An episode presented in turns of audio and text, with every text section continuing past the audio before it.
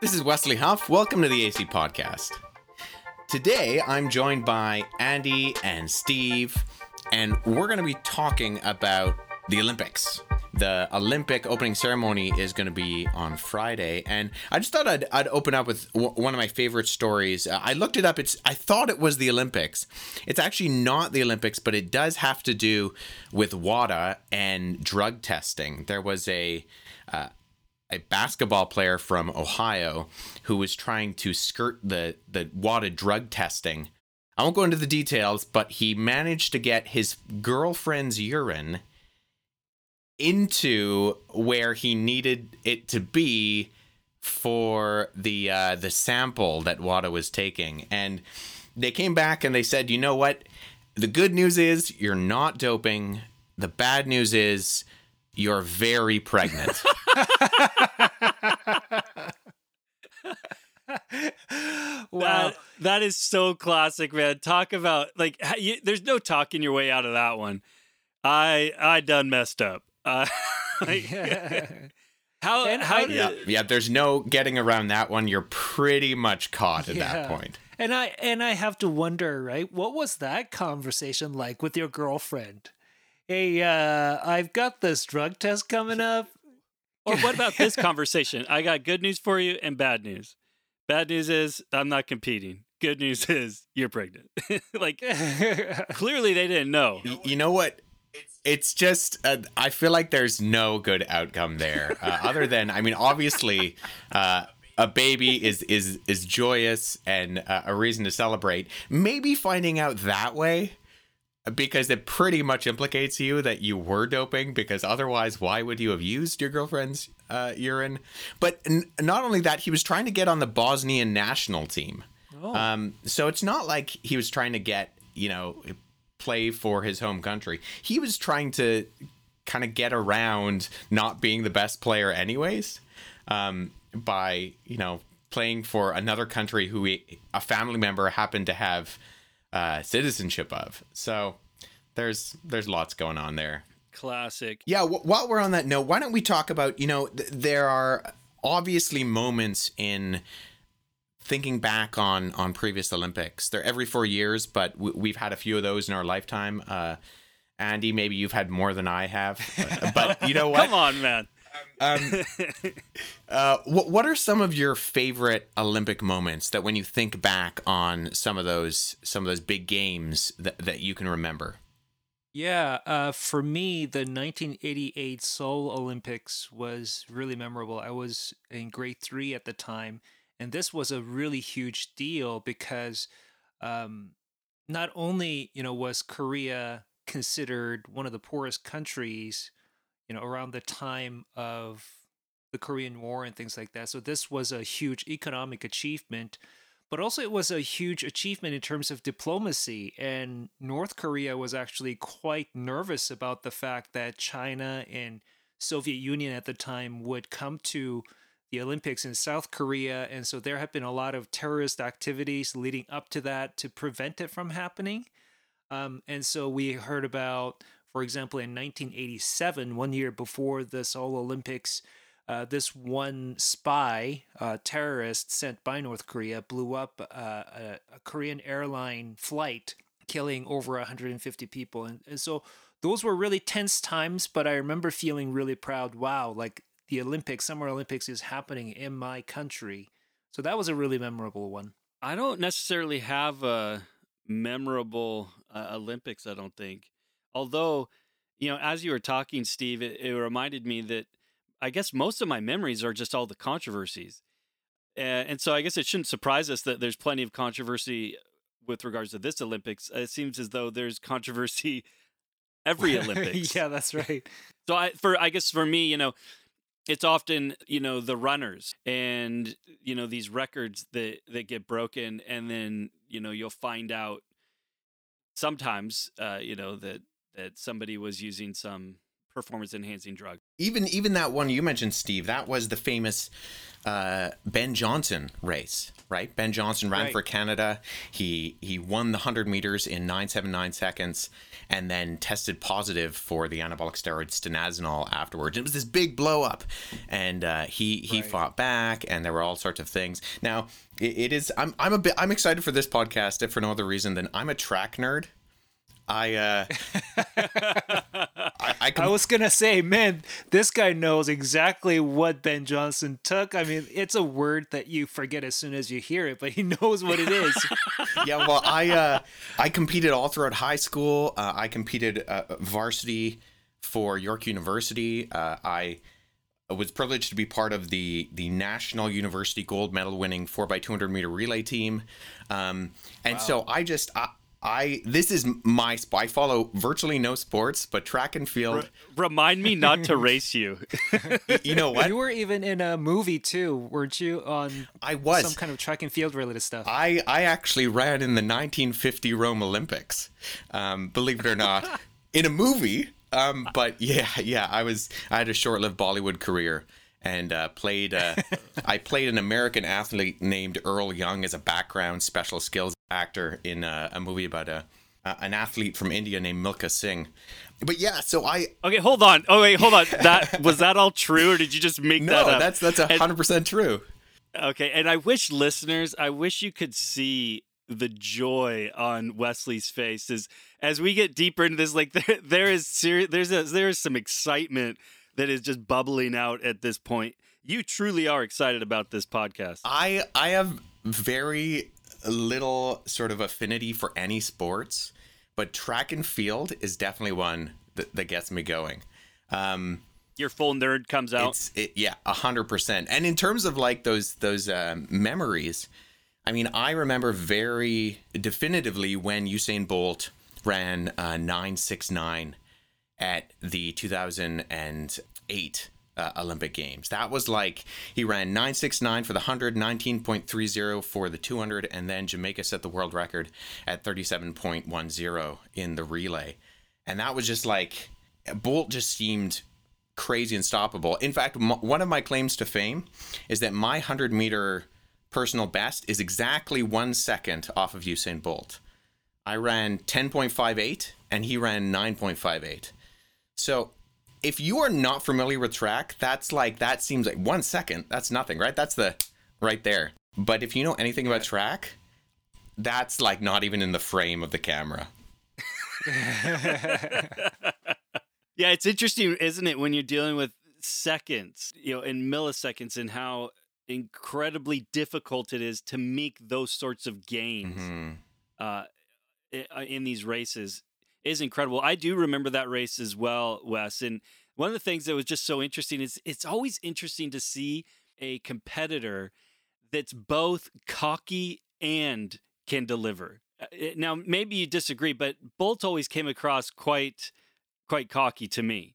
Or, or you could say very confident, but yet when that person that's very confident can deliver, it's really quite something, isn't it? Well, and he pretty much single handedly saved the sport of sprinting over his career because not a lot of people follow track and field in general, but there were so many performance enhancing drug scandals. I mean, even just that, that uh, 1988 race of all of the individuals in that final, I think there were eight, seven tested positive subsequently after the games.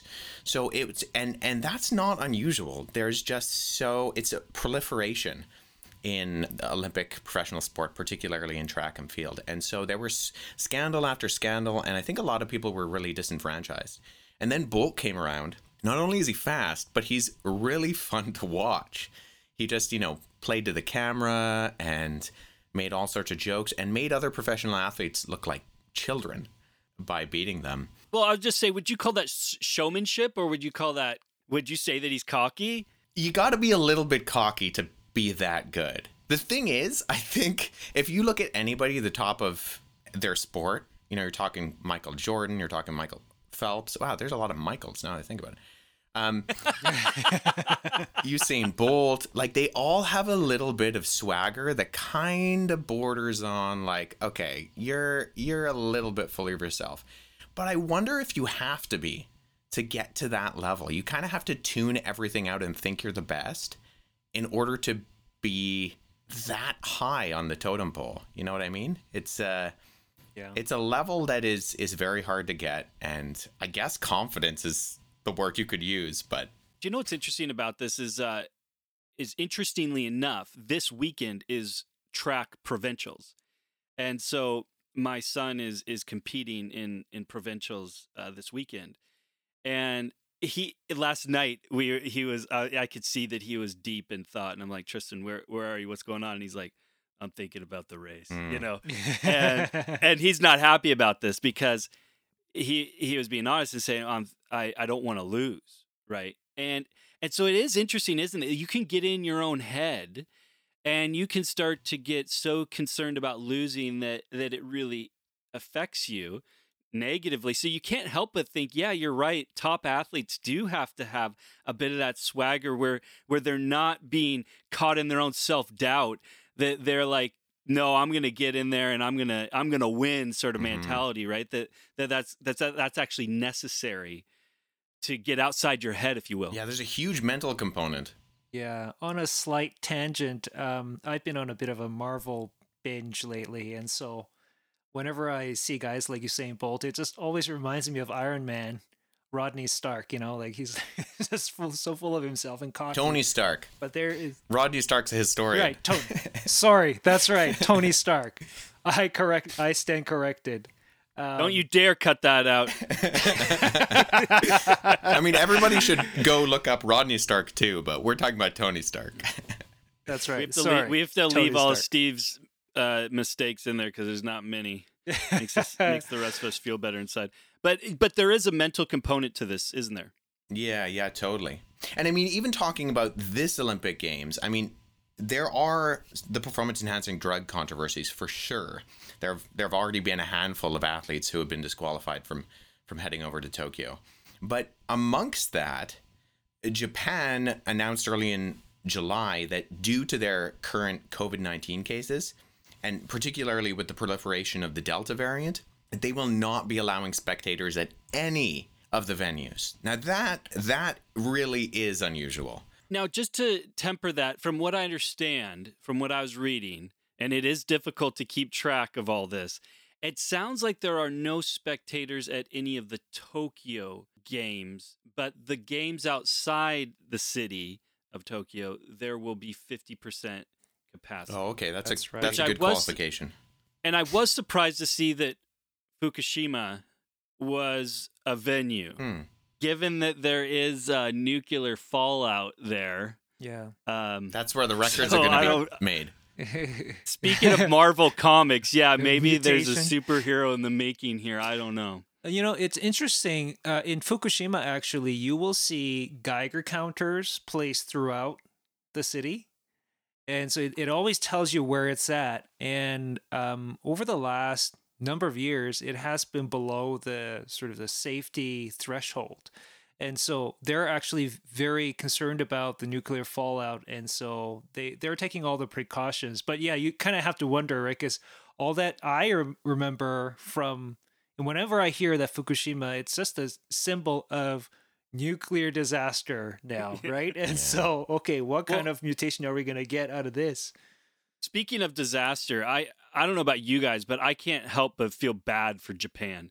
Like I'm thinking to myself as I'm watching all this, you can't help but think that, that the leaders in Japan that have been working to put this on are thinking, "Dear Lord, what have we done? Yeah. How can we get out of this as quick as possible? I can't wait for the Olympics to be over." I mean, honestly, having already, as you mentioned, Wes, have you know kicked this down the road a year, and now they've got this Delta variant they're dealing with. As we've been reading about the Olympics, it's not been going well. Like like as you mentioned, they they they're in a state of emergency. They've had to to not have spectators. There's even talk that it could get canceled Last minute. Yeah. last minute. I, I I've planned a conference, okay, for you know a couple thousand, you know, a thousand people, and you're like, that's stressful enough. I can't even imagine what these these poor, you know, uh leaders are experiencing right now as they're trying to prep for this. Yeah, I was reading that if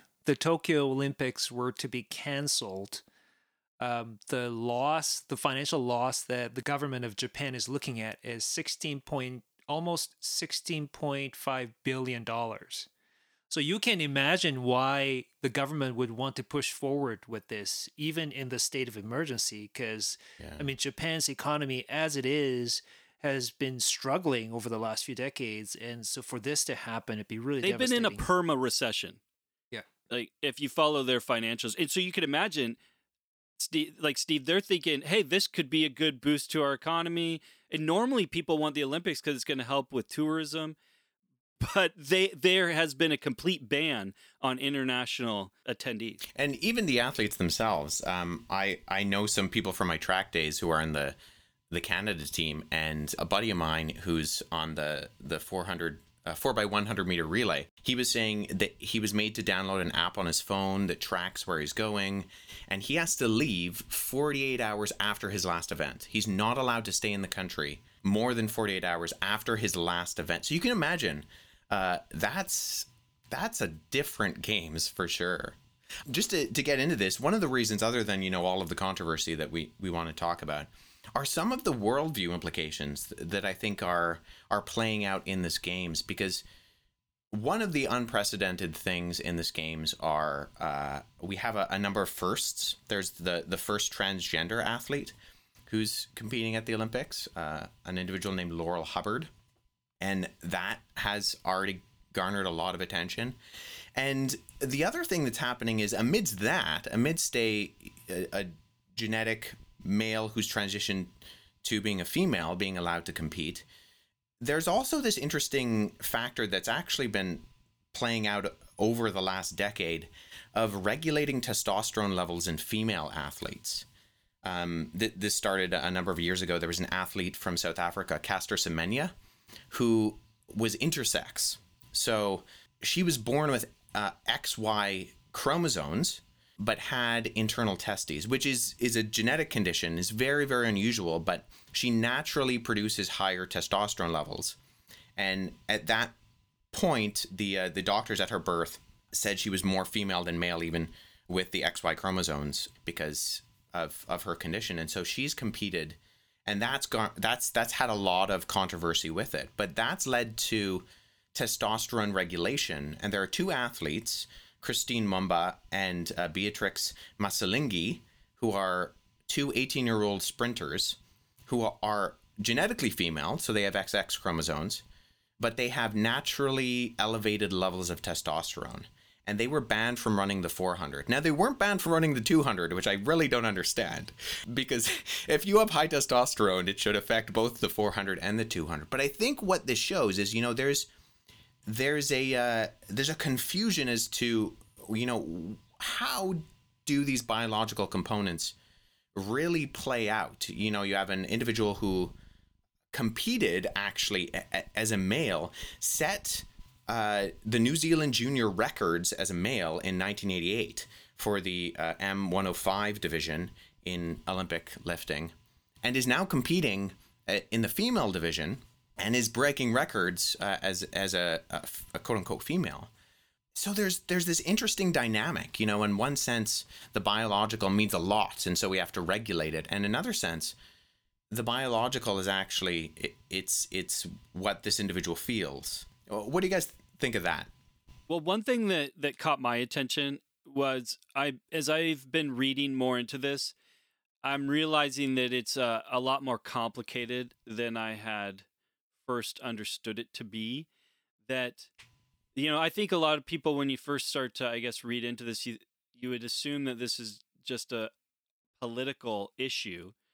But it, but in, but in many ways this this came about because as these athletes that you mentioned Wes their gains were so incredible that they were asked to undergo a, a sex test from from what I was reading that they're like we we want to figure out how it is that you are producing the sorts of gains right because because in the sports they're constantly checking for doping.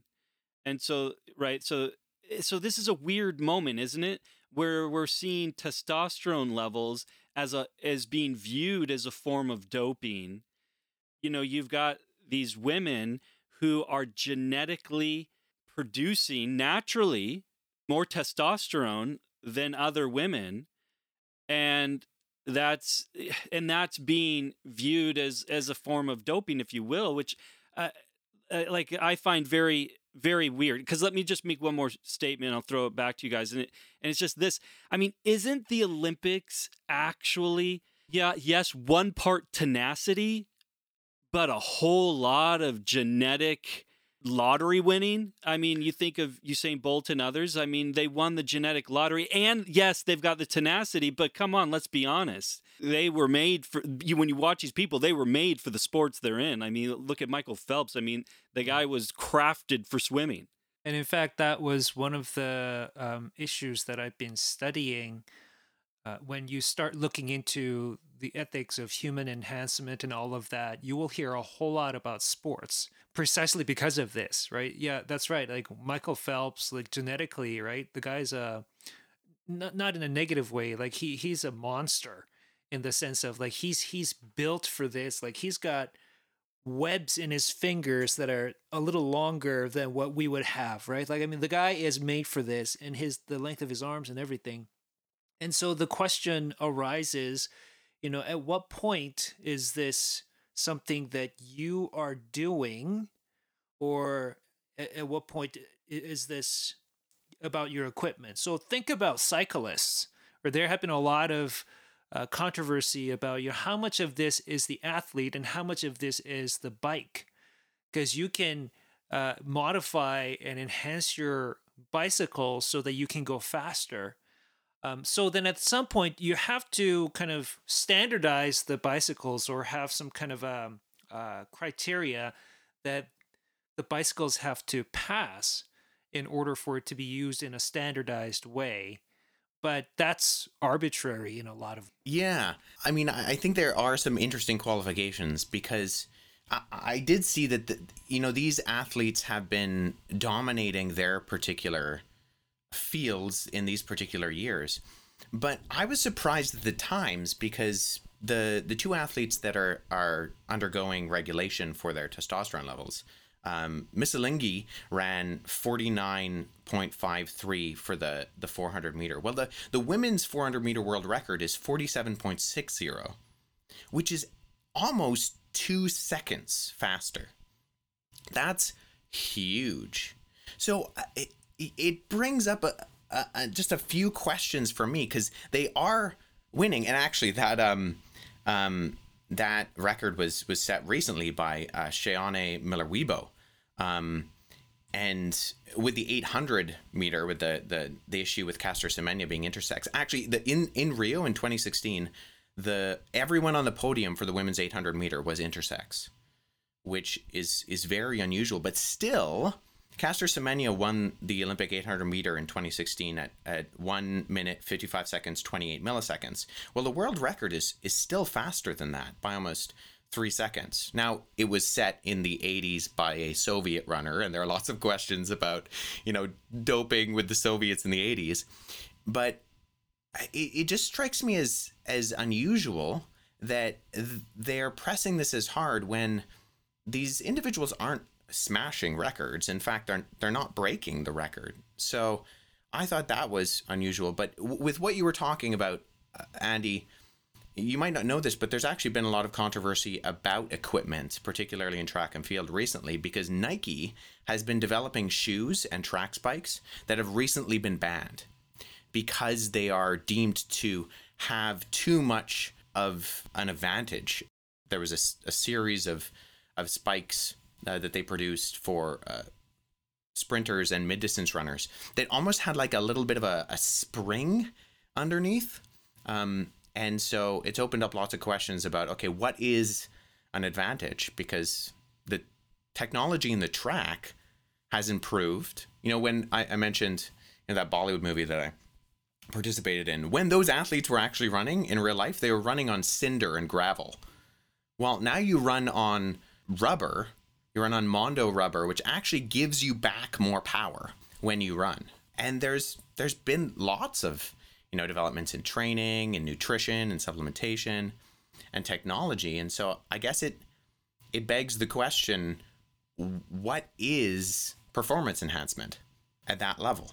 I think, by the way, with the Nike shoes, wasn't it their pursuit to to help break the four minute mile that was leading to some of these shoe enhancements, Yeah. right? Which, but what which is interesting because these athletes are constantly looking for any edge that they can get on on a competitor. And one of the things that I'm always reminded of, particularly with the Olympics, is the lengths that they'll go to in including enhancing their bodies in any you know which is, is is just really interesting the lengths they'll go right to to win but it does bring this question back like because you can sense that the olympic board is trying to create some sort of level playing ground that these athletes can compete under but yet you can't do that completely Mhm. i mean because as you know competing in track that even the weather is significant to how fast you're going to run Mhm. depending upon how hot it is outside and if the wind is blowing and which direction is the wind blowing Yeah. Right i mean because when we're talking about these these tight of margins even the weather is is an enhancement Yeah, and there are regulations on wind speed at a tailwind. If it's over a certain percentage, even if you break a record, it's not counted. There's a, a runner from the US um, named Justin Gatlin who was, uh, he's controversial in of itself because he served a, a ban for performance enhancing drugs and then came back and actually ran faster. So there's a, a conundrum there. But during this, like, during this period where he was banned, I think it was in Japan. It was this hilarious thing where uh, they put all these fans behind him and fans down the track and then made him run and he broke the world record. It, it was kind of comical, but because obviously it was like a, a six factor, you know, wind advantage where he's literally just been tornado blown down the track. Um, but, uh, but that being said, that's what i need when i run yeah. it's like when you run downhill and there's a tailwind and you're like, wow, I'm really fast. Let me ask you a question, Wes. Like when you were in track and you're competing, did you feel that temptation to want to use any advantage possible? Did you ever feel a temptation towards enhancement? Yes. If I'm being totally honest, the thing is, you're losing by fractions. When I was competing indoor in, in university, uh, I was I was injured. I was throughout university. I had a, a number of um, shoulder injuries, and I, I pulled my hamstring twice. So I was kind of nursing that through my university years. But the best I did in university was I ran seven flat for a 60 meter. So indoor in Canada is different than outdoor. You actually have different length events. Instead of 100, you run a 60 meter, which is basically just you start and then the race is over. Um, you actually run into the wall at the end. They put mats on the wall. now, I knew guys who basically had to come to the decision where they had to factor in the fact that they were losing by such a small margin and they were at the peak of their career. What do you do when the difference between running 10 flat in 100 meter and running 10.9 or 10.8 is, you know, an injection of a chemical? Um, and oftentimes, an injection of, of a chemical that you could potentially get away with. You know, the, the testing parameters are stringent, but they're not testing for everything because of expense. And they're really only testing randomly and they're only testing the top guys most of the time. I mean, I knew people who were randomized tested, random tested, but there's a real dilemma. And I, in one sense, felt uh, a little bit of sympathy towards athletes who got caught because there is so much pressure. Nobody wants to watch Usain Bolt run fast, but not super, super fast, right? Uh, nobody wants to watch an Olympics where everybody's, you know, okay, those are decent times. People want to see records broken. They want to see subhuman times and lengths and, you know, that kind of stuff. If these athletes are that drawn to enhancement, uh, could this and this has been the big question, right? Could this draw athletes to change their gender as as an advantage?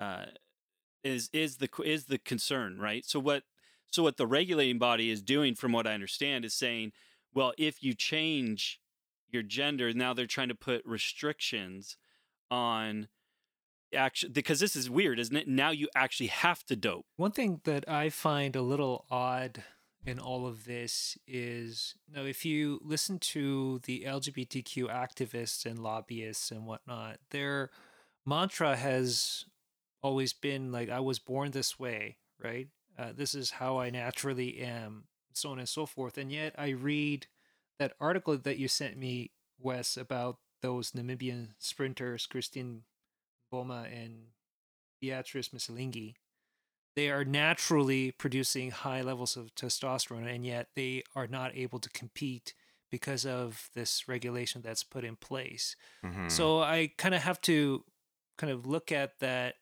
inconsistency and kind of scratch my head. What about these women who are born this way? Why are they not good enough to compete in women's sports? It makes you wonder if if this if it continues down this this road will there be a distinction in gender in, in the end? Or or will it just be a matter of testing uh, according to what level of testosterone is in your blood and and that's what it needs to be regulated to compete at? I mean it, it's it's quite something because interestingly enough this is more than just gender though. Yeah, there are certain groups of people that are genetically predisposed to you know, of course, this isn't always the case because you can have this in different areas, but certain areas tend to have a genetic predisposition to be excellent at certain things. The one that always comes to my mind is in Nepal. There are people groups in the Himalayas that are amazing mountain climbers because their blood carries a lot of oxygen. And I, and I've seen these people at work in the mountains and the amount of weight they're able to carry as well is truly staggering in the Himalayas. I mean, so it's and then we also see this of course with people groups that are that tend to to be fast runners or long runners or or you know the list goes on. But I mean that shouldn't surprise us, should it? I mean, people are living organisms and living organisms adapt to the environment and they change, right? And so then you have to wonder at what point you know, at an event like the Olympics, is one kind of adaptation just too advantageous, right? For competing with other people. So there is a sense of, you know, that that sort of conformity that is sought. You know, uh, I remember reading this one article written by this philosophy professor, Michael Hauskeller, where he argues, yeah, like that isn't there something good about diversity? So why is it that because it, here's the problem with human enhancement, right? Everybody yep. wants to if you push it to its logical end, what's going to happen is it's going to be a monochromatic world because everybody's is going to compete at the you know or everybody's going to be at the nth degree of bone strength or whatever it is right mm-hmm. so it's a it's a bit of a problem well, it's interesting, by the way, on that note, that again, going back to that, trying to find any advantage possible. And I'm sure, Wes, you, you're aware of this, that a lot of athletes train in Colorado. And, and the reason is because it's higher altitude. You have to take in more oxygen and it's harder so that when you go and compete at sea level or whatever, you're going to have a slight advantage. I mean, had you had you heard about this, Wes? Yeah, and there are artificial ways to recreate that. I didn't know anybody personally, but uh, I knew that if you slept in a hyperbaric chamber, you could increase your blood oxygen level. Or that's what blood doping is. Blood doping, taking your own blood out and then uh, putting it into yourself right before competing, uh, which increases the amount of of your blood cell count allows you to have more endurance. Um, there are drugs you can take. Uh, the one that comes to mind is called EPO. Um, that, that sort of artificially do this but then there are ways you can sort of recreate that whether that's you know training or living above sea level whether that's sleeping in a hyperbaric chamber but there are are like advantages you can sort of manipulate your body into, if that's the right way of putting it. Well, one of the ones that we're the most familiar with is lifting weights. Mhm. Lifting weights is is enhancement, right?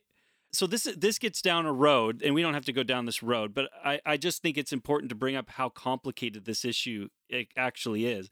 And Steve, you and I have talked a, a lot about this Yeah. because you have to ask the question. it- you and you see the Olympics is constantly dealing with this. How far is too far? What is an accept? The fact is, everybody's enhancing. Uh, enhancement, even wearing clothes, you know, and like we even shoes and whatever, uh, or what you're running on. Like enhancement is just an inherent part of sports. Yeah. But the question constantly that has to be wrestled with is what's the limits? How far is too far?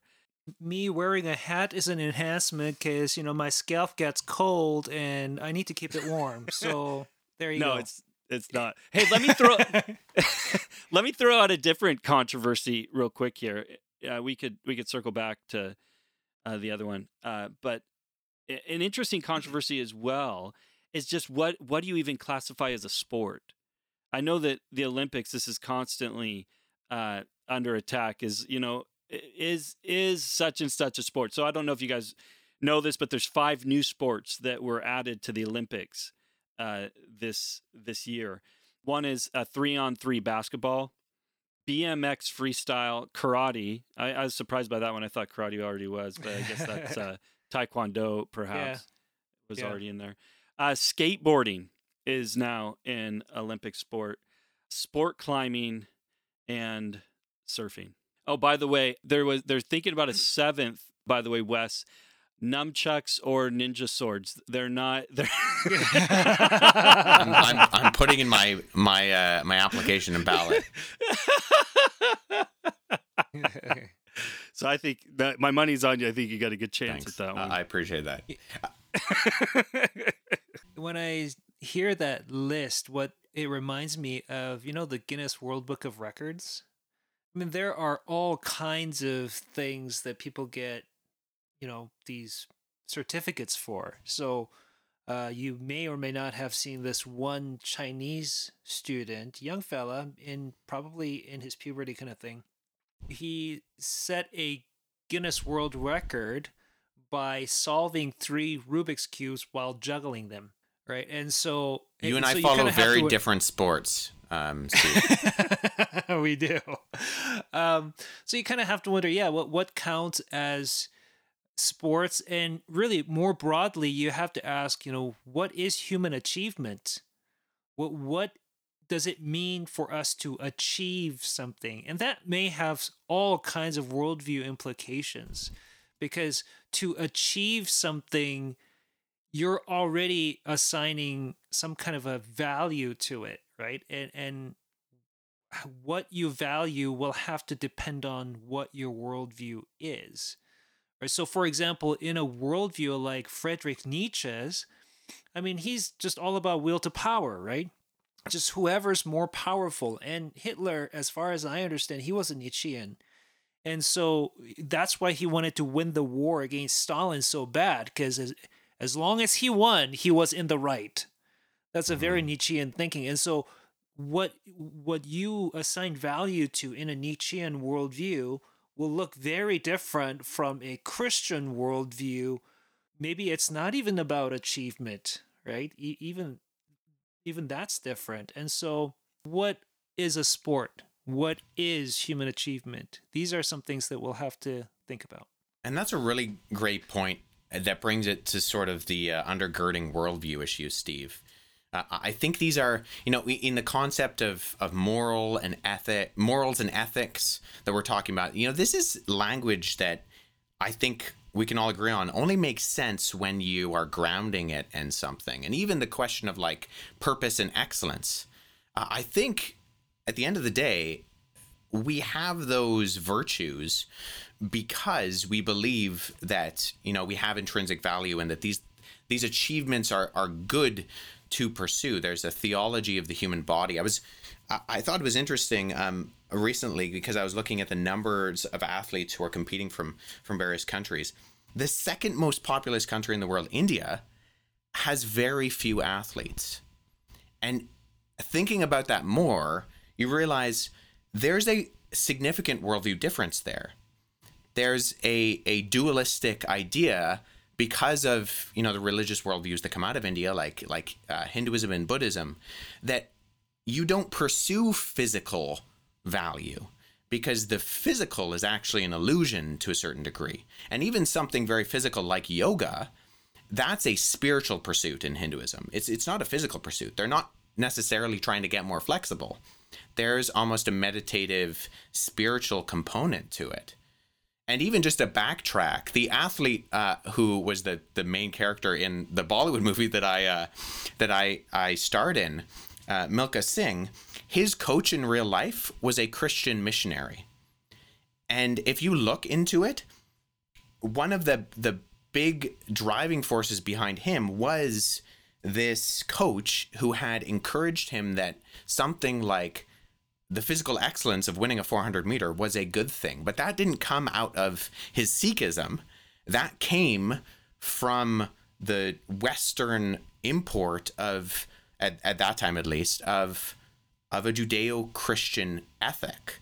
And so even a country that has so many people and so many you know uh, uh, so much funds that they could be putting into this they don't necessarily because they have a completely different perspective on uh, what is the true and valuable to pursue in life in general. That makes me think about though the Olympics origins and what sort of worldview would have been guiding the Greeks to value uh, the uh, the Olympics, the competition.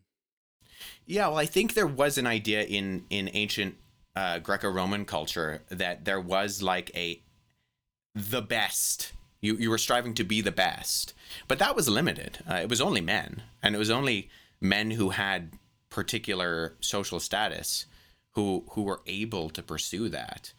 But there was sort of a, a glorification of the human body within the ancient Greek culture, which is why you see, you know, statues of of the gods, um, and the gods are, you know, these physical specimen, both male and female, but particularly male. In those the Renaissance sculptures by uh, guys like Michelangelo were heavily influenced by the ancient Greek statues of Apollo and of Neptune and of Saturn and the excellence. Now, now guys like Michelangelo and um, and the, the other Renaissance uh, painters and sculptors, they they kind of took a little bit more of a, a Christian spin on that um, when you read what they thought they were doing.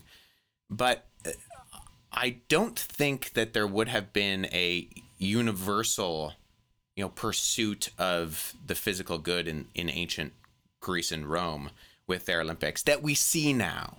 Even the fact that I mean, there's a whole women's division now um, that that didn't exist, you know, in in ancient Greece. Uh, but I think there's an innate thing within the human psyche to pursue you know, the furtherance of of anything, whether that's you know physical prowess or knowledge or whatever. I think it's part of the Imago Dei.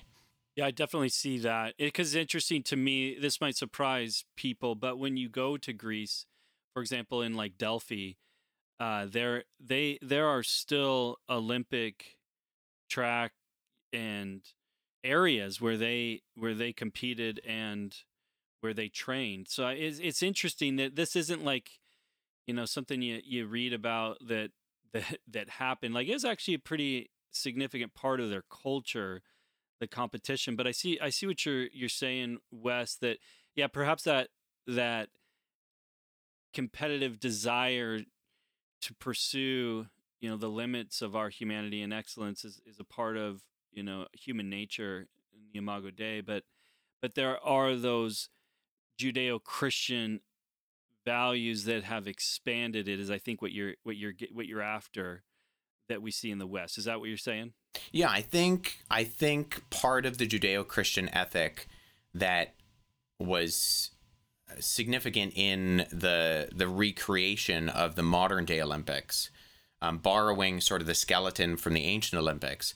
It was filled out with you know the the muscle and and the meat and and the organs um, and everything else by injecting it with a sense of of excellence and purpose and, and virtue and even as we've been talking about you know the moral component you shouldn't cheat um, that we just all agree you know these no matter where we put the the goalpost for what cheating is uh, there there are rules that you shouldn't do that and you know the listeners will many of you will be familiar with uh, Eric Liddell and his, um, you know, Chariots of Fire. I believe God made me for a purpose, but He also made me fast. And when I, I run, I feel His pleasure.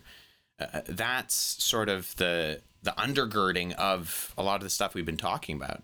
Is that you know we may deny the transcendent, but at the end of the day, our pursuit of the good, of the virtuous, even of the moral, I think that speaks whether we deny it or not, we, you know, as Paul says, suppress that truth and in righteousness. That's speaking to the fact that we do believe there's something more.